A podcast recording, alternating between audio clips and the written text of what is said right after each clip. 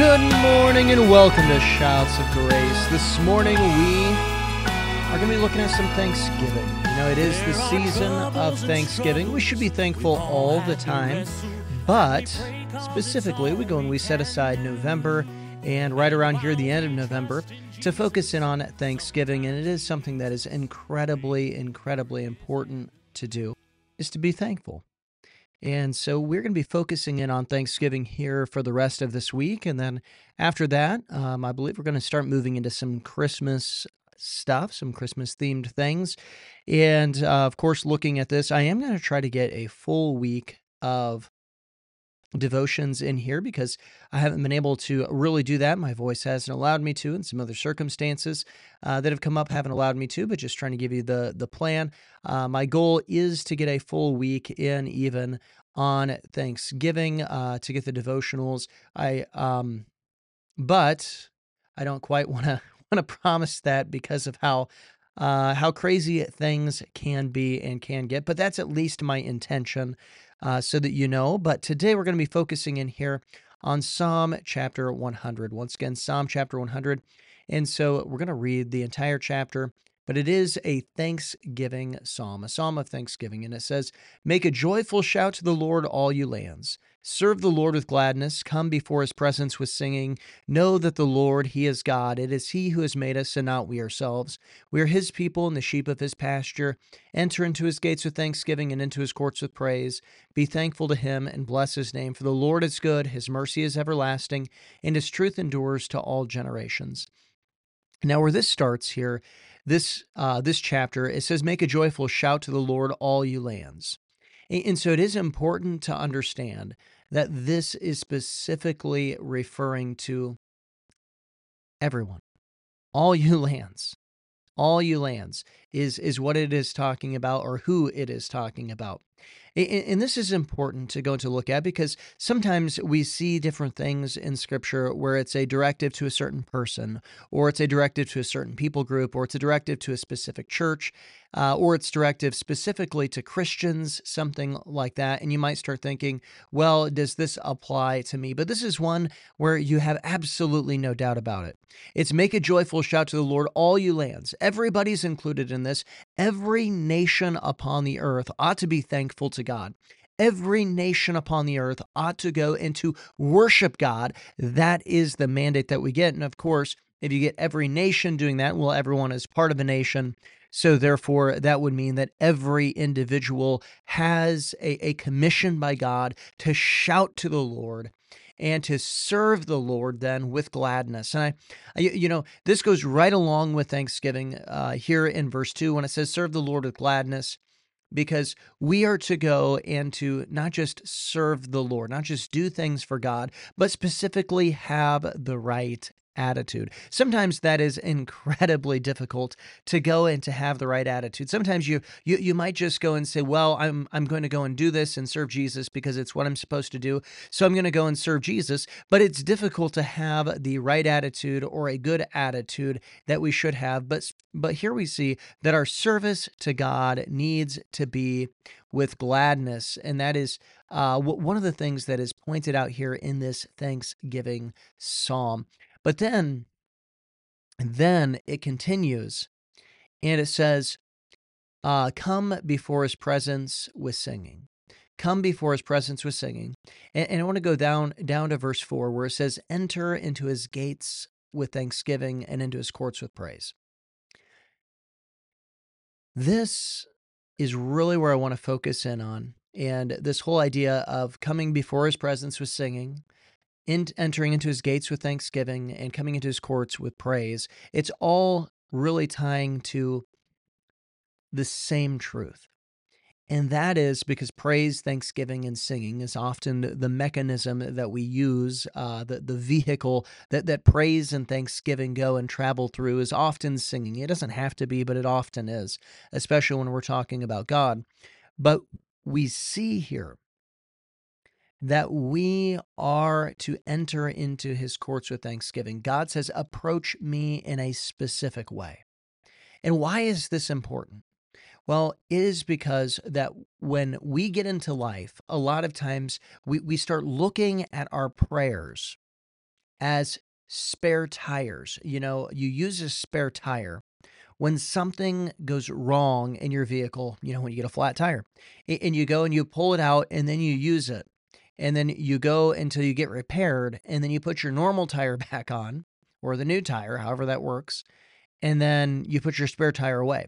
That's often how we treat prayer is that it's just a spare tire in our life. It's just one of those things where where you know we we have it in our life and we pull it out when we're in trouble. That's not how we should really be treating prayer. That's not how we should be treating coming before the presence of God. That's not at all how we should be treating it. In fact, we should be treating it as a steering wheel, something that is keeping us right in the middle of the road, that, that is helping us track as we're driving. That should be how prayer works in our life.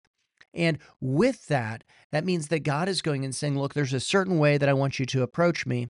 And that means that we ought to be approaching Him with thankfulness. When, when you go and you use uh, prayer as a spare tire, it's rare that you think of being thankful. Lord, I thank you that I'm in this difficult, tough situation. My life is falling apart. Please help me. You know, that's not normally how that works.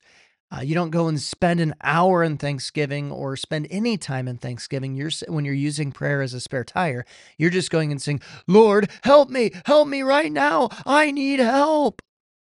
But when you use prayer as a steering wheel, thankfulness can be the way that you enter into his courts.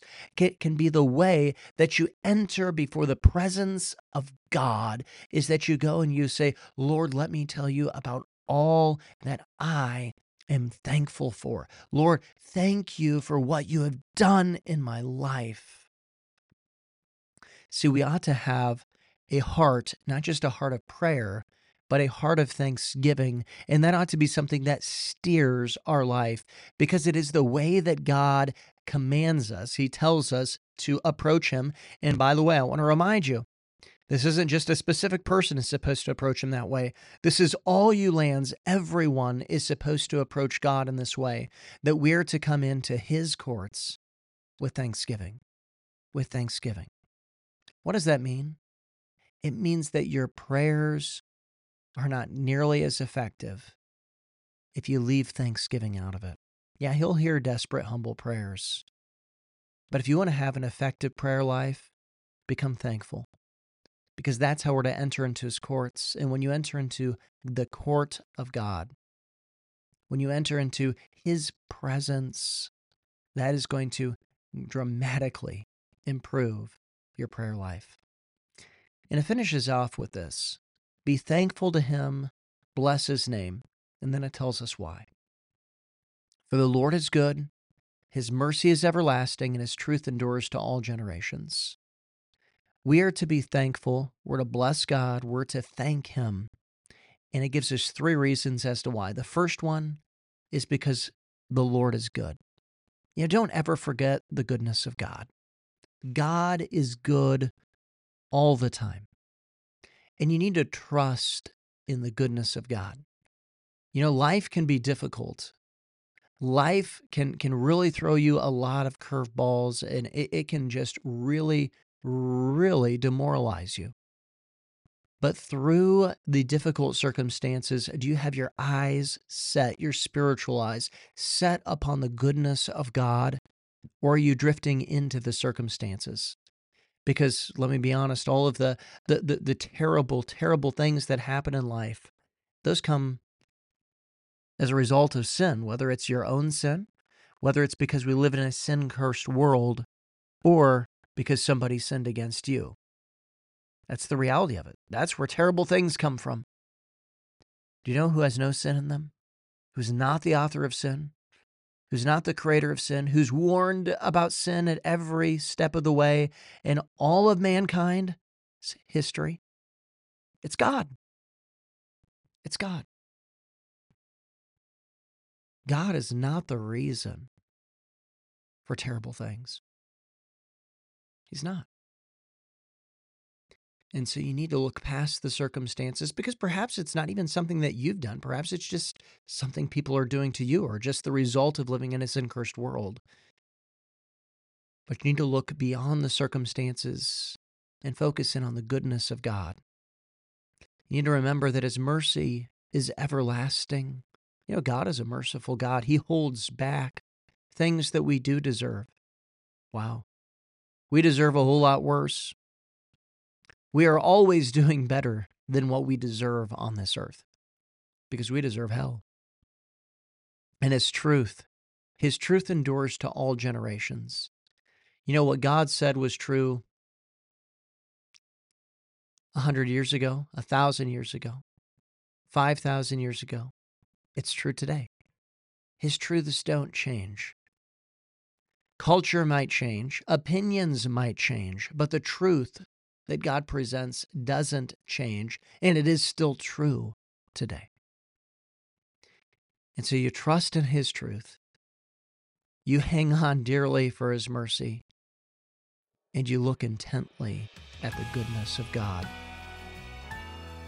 And if you do those three things, you are going to live a life that is filled with thanksgiving. Well, thank you for listening today. And remember, Joshua 1 8 and 9 as we depart. This book of the law shall not depart from your mouth, but you shall meditate in it day and night, that you may observe to do according to all that is written in it, for then you will make your way prosperous, and then you'll have good success. Have I not commanded you, be strong and of good courage? Do not be afraid, nor be dismayed, for the Lord your God is with you, wherever you go. Oh,